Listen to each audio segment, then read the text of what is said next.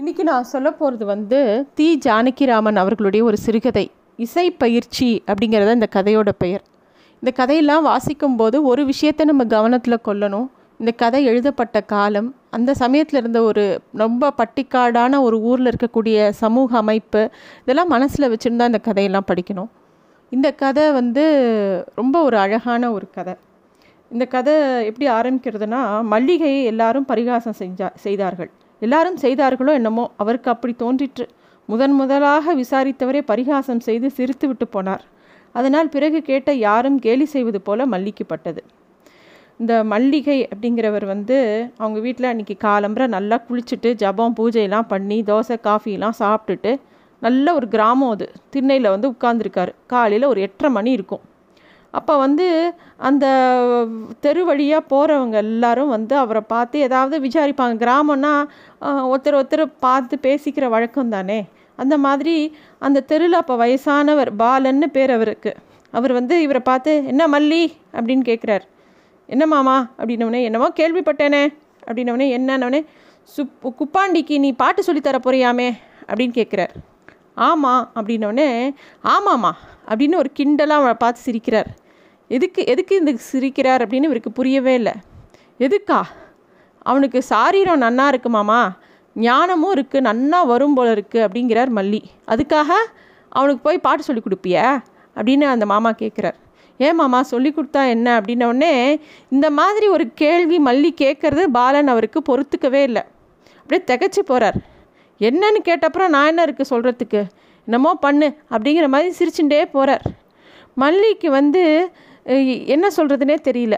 பாலன் மாமா இன்னொரு விஷயத்தையும் கேட்குறார் சரி பாட்டு சொல்லித்தர போகிற ஒத்துக்கிறேன். எங்கே வச்சு சொல்லித்தர போகிற அப்படின்னு கேட்குறார் அதுக்கு என்ன பதில் சொல்கிறதுன்னு ப மல்லிக்கு புரியல.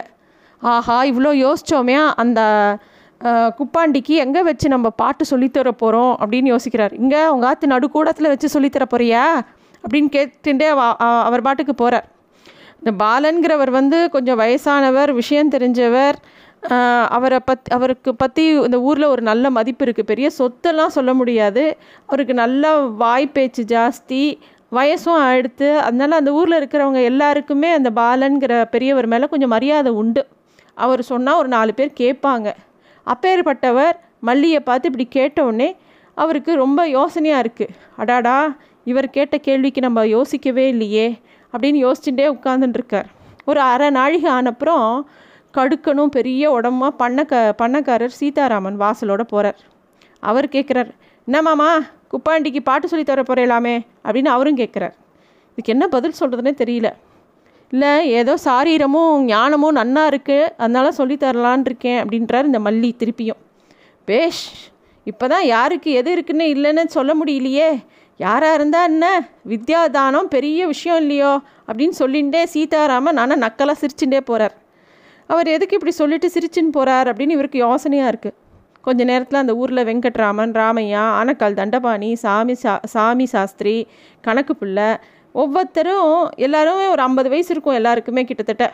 எல்லாருமே ஒவ்வொருத்தராக இதே கேள்வியை வெவ்வேறு விதமாக கேட்டுட்டு போகிறான் மல்லிக்கு என்னமோ தான் ஒரு தப்பே பண்ணிட்ட மாதிரி அளவுக்கு ஒரு ஃபீல் வர அளவுக்கு அவ எல்லாரும் கேட்டுட்டு போகிறாள் ஒரு இருபத் இருபது இருபத்தஞ்சி வயசை சேர்ந்த வாலி கோபாலி மாஞ்சன் அவளும் வந்து கேட்குறா ஏதோ நம்ம தப்பான காரியம் செஞ்சிட்டோமோ அப்படிங்கிற மாதிரி ஒரு யோசனை வருது. இந்த கோபாலிங்கிறது கேட்கும்போது ஒரே சிரிப்பாக சிரிக்கிறது.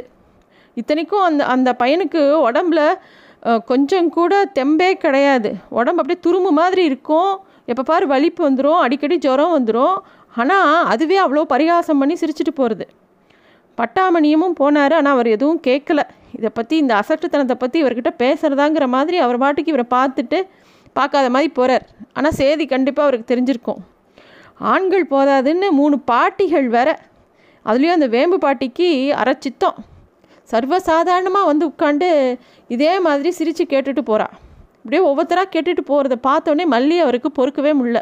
இனிமேல் திண்ணையில் உட்காந்து ஆபத்து இப்படியே கேட்டுட்டே இருப்பா அப்படின்னு சொல்லிட்டு வேகமாக வீட்டுக்குள்ளே வந்து ஊஞ்சலில் பேசாமல் வந்து உட்காந்துட்டார் ஊஞ்சலில் அப்படியே கீச் கீச்சுன்னு சத்தம் கூட இனிமையாக இருக்குது ஆனால் இந்த ஊரை ஃபேஸ் பண்ணுறது ஒரு பெரிய பிரச்சனையாக இருக்குது ஊர் முழுக்க இந்த சேதி எப்படி பரவித்து அப்படின்னு யோசிக்கிறார். பரவி பரவினாலும் பரவாயில்ல. வந்து ஒவ்வொருத்தராக விசாரிக்கிறதும் அது ஏதோ கேலி செய்கிற மாதிரி வந்து ஒவ்வொருத்தரும் கேட்குற கேள்வியும் அவருக்கு காரணம் தெரிஞ்சாலும் உள்ளுக்குள்ளே ஒரு இறக்கமும் அச்சமும் அவருக்கு வருது. விஷயம் என்னன்னா என்ன விஷயம்? எதனால் இந்த மாதிரி ஒரு கேள்வி வருது? இவர் என்ன பண்ணினார் அப்படின்னா ஒரு ரெண்டு நாள் முன்னாடி பிள்ளையார் கோவிலை ஒட்டின சத்திரத்தில் கொல்லையில் பூ பறிச்சுருந்தார் இருந்தார் மல்லி. அதுவும் பவழமல்லி மரத்தை பார்த்த உடனே அதை எடுத்து அந்த அவரோட எடுத்துன்னு போன குடலையில் போடும்போது அவருக்கு ஒரு ராகம் மனசில் வருது. தன்யாசின்னு தன்யாசிங்கிற ராகம். அதை அப்படியே முணுமுணுத்துட்டே இருக்கார். அப்படியே அங்கே இருக்கிற அந்த எல்லா பூவையும் எடுத்து போட்டுட்டு அந்த ராகத்தை முணுமுழுத்துட்டே இருக்கார். அப்போது அவர் முணுமுணுக்கிற ராகத்தை கேட்டு வாங்கி வேற ஒரு குரல் எங்கேயோ பாடுறது கேட்குறது அவருக்கு. இவர் ஒரு பிடி பிடிச்சு பாடினா அதை விட இன்னும் கூட சேர்த்து ரொம்ப அழகாக இன்னொரு பிடி அந்த இன்னொரு குரல் பாடுறது. அதை நிதானமாக கவனிக்கிறார் இவர். அப்போ தான் அவருக்கு அந்த குரல் என்ன குரல் என்ன குரல் இந்த மாதிரி ஒரு குரலை கேட்டதே இல்லை அவர். அவர் வந்து சென்னையில் ஜார்ஜ் டவுனில் பன்னெண்டு குடுத்தனங்களுக்கு நடுவில் ஒன்று குடுத்தனமா இருந்து கீழே சமையல் சமையலறையிலையும் மாடியில் ஒரு படுக்கையறமா ஒரு இடத்த வாங்கி வாடகைக்கு அங்கே போய் எங்கேயோ பெரிய வித்வானாயின்னு வித்வான் போனார். பல சபாக்களுக்கு ஏறி இறங்கினார். சில பேருக்கு இப்போ இசை பயிற்சியும் கொடுத்தார். ஆனால் ஒன்றும் சரியாக வரல. நாலஞ்சு வருஷம் போய் அங்கே அங்கே இங்கேன்னு நின்று அவருக்கு ஒன்றும் எந்த ஒரு நல்ல ஒரு சிஷ்ய கோடியும் ஆப்படலை. அவருக்கும் பெரிய கச்சேரியும் கிடைக்கல. அவர் என்ன பண்ணுறார் இந்த மாதிரி கிராமத்தில் இந்த மாதிரி பாடும்போது யாரோ திருப்பி பாடுறத கேட்ட உடனே என்ன குரல் இது? யாராக இருக்கும்? அப்படின்னு சொல்லிட்டு அந்த எந்த பக்கத்துலேருந்து குரல் வருதோ அதை நோக்கி அவர் போகிறார் மூங்கில் கொல்லையிலேருந்து கேட்டது. அங்கே போனப்புறம் அந்த வேலி முள்ளுக்கிடல இடையில ஒரு முகம் முண்டாசு கட்டின்னு இருக்கு. யார் அது பாடுறது? அப்படின்னு கேட்குறார் சட்டுன்னு ஒரு உருவம் எழுந்து நிற்கிறது குப்பாண்டி. டே மைக்கேலோட மகன்தானே நீ? அப்படிங்கிறார் ஆமாம் ஆமாம் சாமி அப்படின்னா நீயா பாடின்னு இருக்க? அப்படின்னோடனே சும்மாதான் சாமி அப்படின்னு அப்படியே வெக்கப்படுறான் அவன். சும்மாண்ணா சும்மாதான் சாமி ஒன்றும் நினச்சிக்காதீங்க இனிமேல் பாட மாட்டேன் அப்படிங்கிறான். யார்கிட்டடா கத்துண்டதெல்லாம் அப்படின்னு கேட்குறாரு அதெல்லாம் ஒன்றும் இல்லைங்க அப்படிங்கிறான். இல்லைடா உன்னோட குரல் ரொம்ப திவ்யமாக இருக்குடா. நீயாடா பாடுற. யாராவது யாருமே உனக்கு சொல்லி கொடுக்கலையா? அப்படின்னோடனே அவனுக்கு இன்னும் வெக்கம் வந்துடுது அட போங்க சாமி அப்படிங்கிறான். எங்கடா கேட்டதெல்லாம்? அப்படின்னோடனே நாயனங்க அப்படிங்கிறான். அப்புறம் அட போங்க எனக்கு வேலை இருக்குது அந்திக்குள்ளார வீட்டுக்கு போகணும். இந்த வே வேலையெல்லாம் முடிச்சுட்டு அப்படிங்கிறான். இல்லை சும்மா சொல்கிறா எங்கே கோவில் உற்சவத்தில் நாயனம் கேட்டியா? அது மூலமாக கத்துண்டியா அப்படின்னோடனே அவன் ஆமாங்கிறான். அப்புறம் எங்கெல்லாம் கேட்ப அப்படின்னோடனே நீங்கள் போங்க அப்படின்னு வெக்கப்படுறான். அப்புறம் சொல்கிறான் சினிமா கூத்து போதுங்களா? நீங்கள் போங்க அப்படிங்கிறான். யாருமே உனக்கு சொல்லி கொடுக்கலையாடா? அப்படின்னு திருப்பியும் கேட்குறார் இல்லைங்கிறேன் அப்படிங்கிறான். இல்லை வகையாக உனக்கு நல்லா சொல்லி கொடுத்தா எப்படி இருக்கும் தெரியுமா? டேய் நீ பாடு எப்படி பாடுற தெரியுமா? உனக்கு கண்டிப்பாக சொல்லிக்கணும்டா நீ அப்படின்னோடனே அவன் ஐயோ அப்படின்னு கத்துறான். நான் உனக்கு சொல்லித்தர போகிறேன்டா இனிமேல் நீ உனக்கு நான் தான் பாட்டு சொல்லித்தர போகிறேன் அப்படிங்கிறாரு அவர் ஐயோ எனக்கு நிறைய வேலை கிடக்குங்க அப்படிங்கிறான் அவன் குப்பாண்டி. நான் வேலை மெனக்கிட்டு இருந்தாண்டா இந்த மண்டு பைய ஊரில் வந்து உட்காந்துருக்கேன் உனக்கு சொல்லி தான் கொடுக்க போகிறேன் பாட்டு தாளம் எல்லாம் சொல்லி கொடுக்க போகிறேன் அப்புறம் உன்னை சாமியார்கிட்ட உங்கள் சாமியார்கிட்ட கூட்டிகிட்டு போய் ஞாயிற்றுக்கிழமை கோவிலில் பாட வைக்க போகிறேன் அப்புறம் பாரு அந்த ஊரே உன்னை மெச்சிக்கும். உனக்கு எப்பேற்பட்ட ஞானம் இருக்குது தெரியுமாடா உனக்கு அப்படின்னு இவர் உருகி போகிறார் அவனுக்கு அதெல்லாம் புரியல. அவன் என்ன சாமி இது? அப்படிங்கிறான். நல்லா தெரிஞ்சுட்டு நீ மட்டும் பாடினேனா உன்னை இந்த ஊரே கொண்டாடும்டா இந்த வேலையெல்லாம் பண்ணாமல் நீ நல்லா கச்சேரி பண்ணலான்டா சாமியே உனக்கு எவ்வளோ பெரிய ஞானம் கொடுத்துருக்கு தெரியுமா? நீ போய் புல்ல அறுக்க போகிறேங்கிறியே நீலாம் புல்லெல்லாம் அறுக்க வேணாண்டா நீ சரியாக உன்னோட குரலை மட்டும் உபயோகப்படுத்தி பாடினேன்னா நீ வந்து பெரிய ஆளாக வரலான்டா அப்படின்னு அப்படியே தவிக்கிறார். இவரால் தாங்க முடியல. இப்பேற்பட்ட குரலை வச்சுன்னு இந்த பையன் இப்படி பண்ணுறானே அப்படின்னு. நாலு பக்கத்துலேயும் அவனை அப்படியே தாக்கி பல விஷயம் சொல்கிறார் மன்னி. ஆஹ் கொழை அடிக்கிறாரு மிரட்டுறாரு கெஞ்சுறாரு. கடைசியாக அவன் வந்து நீங்கள் இப்போ நான் என்ன தான் பண்ணணுங்கிறீங்க அப்படின்னோடனே வெள்ளிக்கிழமை எங்கள் வீட்டுக்கு நீ வரணும். அப்புறம் தினமும் காலையில் வந்து நீ வந்து என்கிட்ட பார்த்து பாட்டு கற்றுக்கணும் ரெண்டு வருஷத்தில் பாரு நீ எப்படி ஆயிடுவ பாரு அப்படிங்கிறார். சரிங்க அப்படிங்கிறான். அப்புறம் இந்த முள்ளுக்கிட்ட நீ நிற்க வேணாண்டா கட் கடுக்கன் போட்டுண்டு நல்ல சட்டையெல்லாம் போட்டுண்டு பாகவதர் மாதிரி அங்கே இங்கே கச்சேரி பண்ணி நீ பெரிய ஆளாக வந்துடுவிடாங்கிறார் அவன் வந்து சரிங்க சாமிங்கிறான். அவனுக்கு வந்து இவர் சொல்கிறதோட விஷயம் இதுவே புரியல. ஏதோ அவர் சொல்கிறாரே அப்படின்னு சரிங்கிறான். வெள்ளிக்கிழமை விடிய காலம்புற நான் காத்துட்டுருப்பேன் நீ கண்டிப்பாக வரணும். வரலன்னா பாரேன் அப்படிங்கிறார். இல்லை வரேங்கிறேன் அப்படிங்கிறான் அவனும். அந்த நிமிஷமே அவருக்கு வந்து அந்த கிராமத்தையே கொளுத்து விடும் போல் இருக்குது மல்லிக்கு. எத்தனை ஞான சூன்யங்கள் இந்த கிராமத்தில். அத்தனையும் ஞான சூன்யங்கள். மாடு சாணி விர நெல் எருவடி யூரியா சல்ஃபேட்டு இதுதான். அதை தவிர வேறு ஒன்றுமே கிடையாதா இந்த விவசாயத்தை தவிர அப்படிங்கிற மாதிரி அவருக்கு தோன்றுறது மல்லிக்கு பொங்கி பொங்கி வருது. எப்பேற்பட்ட சாரீரம் அவனுக்கு எப்பேற்பட்ட ஞானம் நான் சொல்லி கொடுத்து அத்தனையும் இவன் மண்டையில் ஏற்றி அவனை எப்படியாவது ஜிலு ஜிலுன்னு ஆக்கிடணும் அப்படிலாம் அவர் யோசிக்கிறார். அவர் தன்னோட வாழ்க்கையை நினச்சி பார்க்குறார். நாலஞ்சு வருஷமாக ஊருக்கு வந்த இந்த ஊருக்கு கிராமத்துக்கு வந்து குடியேறின நாள் முல முதல்ல இருந்து ஒன்றுமே அவரால் ஒன்றும் பண்ண முடியல. சென்னையில் இருக்கும்போது எதுவும் கச்சேரி பெருசாக கிடைக்கல. ஏதோ டியூஷன் வச்சு பழச்சிருந்தார். டியூஷன் சொல்லி கொடுத்து பாட்டு டியூஷன் சொல்லி கொடுத்து.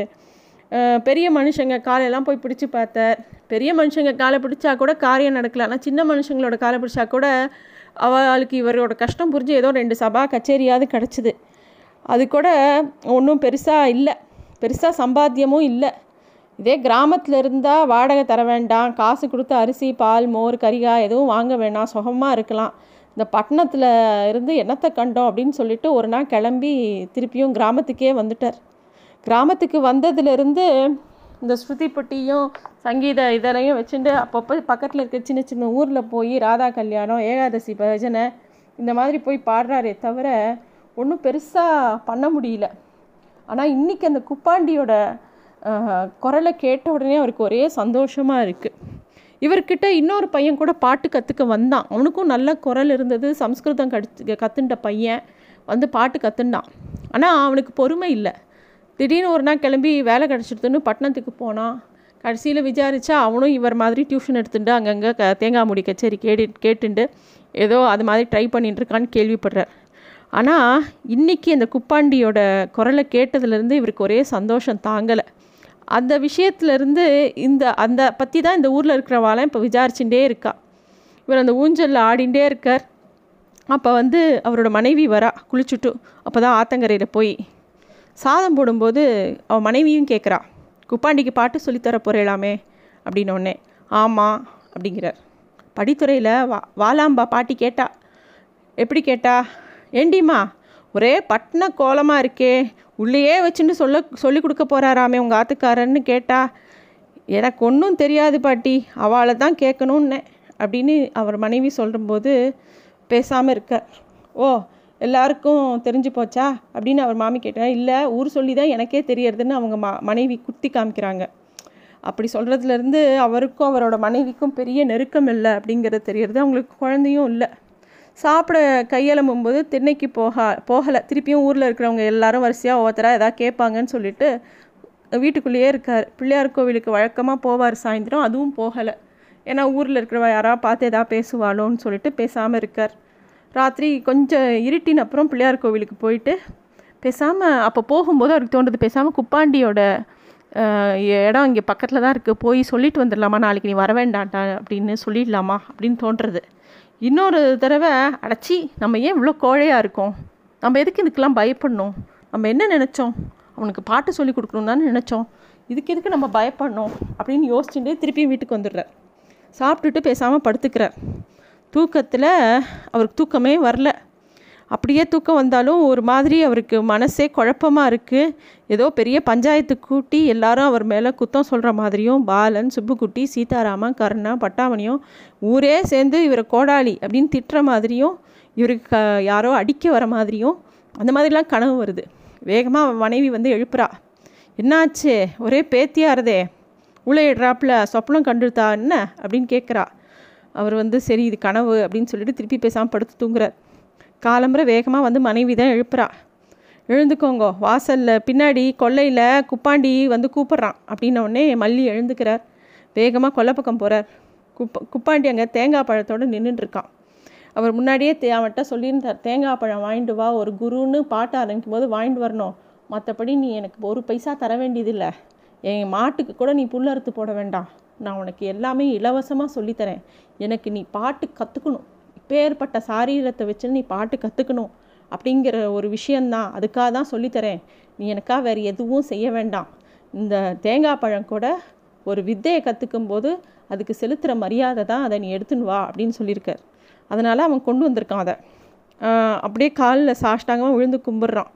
அவனை அப்படியே அந்த கிணத்தங்கரையில் ஒரு தளம் போட்டிருக்கிற இடத்துல ஈழம் இல்லாத இடமா பார்த்து அவனை உட்காத்தி வச்சு ஸ்ருதி பெட்டியை க கட்டுறார் அதோ அப்படி உட்காரு அப்படின்னு சொல்லி அவனை உட்கார வைக்கிறார். அவன் குப்பாண்டி சமணம் போட்டுன்னு பேசாமல் உட்காந்துருக்கான் அவருக்கும் அவனுக்கும் கொஞ்சம் நல்ல தூரம். நடுவில் ஏழு துளசி செடி இருக்குது ஒரு அந்திமந்தார செடி கூட இருக்குது சொல்லு நான் பாட பாட கூட பாடுன்னு சொல்லிட்டு சா பா சா பாடுறார். அவன் பின்னாடியே பாடுறான். அப்புறம் சரளி வரிசை பாடுறார். அவனும் பின்னாடியே பாடுறான்.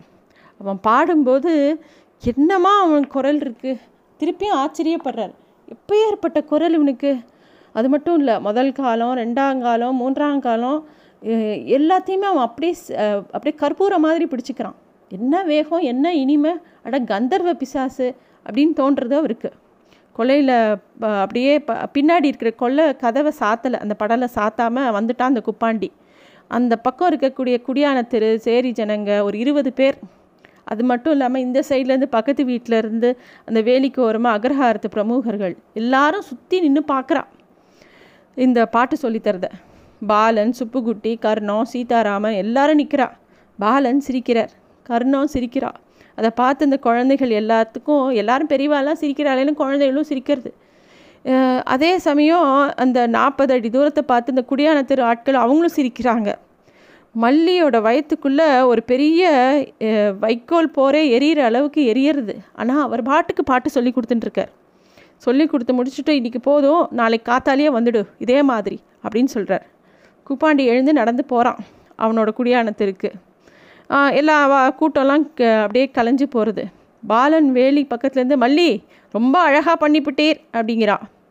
மீசை பட மீசையில் படாமல் கூழும் குடிச்சாச்சு அப்படின்னு இன்னொருத்தர் சொல்கிறான் அதை கேட்ட உடனே அவருக்கு கோபம் கோபமாக வருது. இவங்கெல்லாம் ஒரு பெரிய மனுஷங்களா? அப்படிங்கிற மாதிரி ஒரு எரிச்சல் வருது.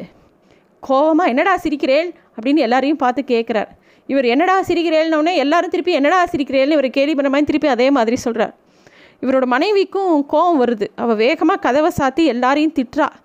இவாளுக்கெல்லாம் கொஞ்சம் கூட இதே இல்லை பாருங்களேன். எப்படி பேசுகிறா பாருங்களேன்னு அவ்வளோ ஆத்திரப்படுறார். நீங்களாம் நன்னா இருப்பேளா? அப்படின்னு அந்த தாழிட்டு அந்த கொல்லக்கதவை பார்த்து கத்துறா அவரோட மனைவியும் சபிக்கிறா. அப்போ வந்து இவர் சொல்கிறார் கடக்கா நீ வா. நாய் தான் குலைக்கிறது. நீ வேற ஏன் குலைக்கணும்? அவா என்ன வேணா சொல்லிட்டு போட்டோம். நான் நீ வா உள்ளே வா. அப்படின்னு சொல்லி அவரோட மனைவி அழைச்சிண்டு உள்ளே வரார். இப்பொழுது பயத்தோடும் ஒரு தனிமையும் அலட்சியமும் சேர்ந்து கொண்டன. காய்ச்சல் வந்த மாதிரி கை நடுங்கிற்று. ஊஞ்சல் மீது படுத்து சங்கிலியை கெட்டியாக பிடித்து கொண்டார் மல்லி.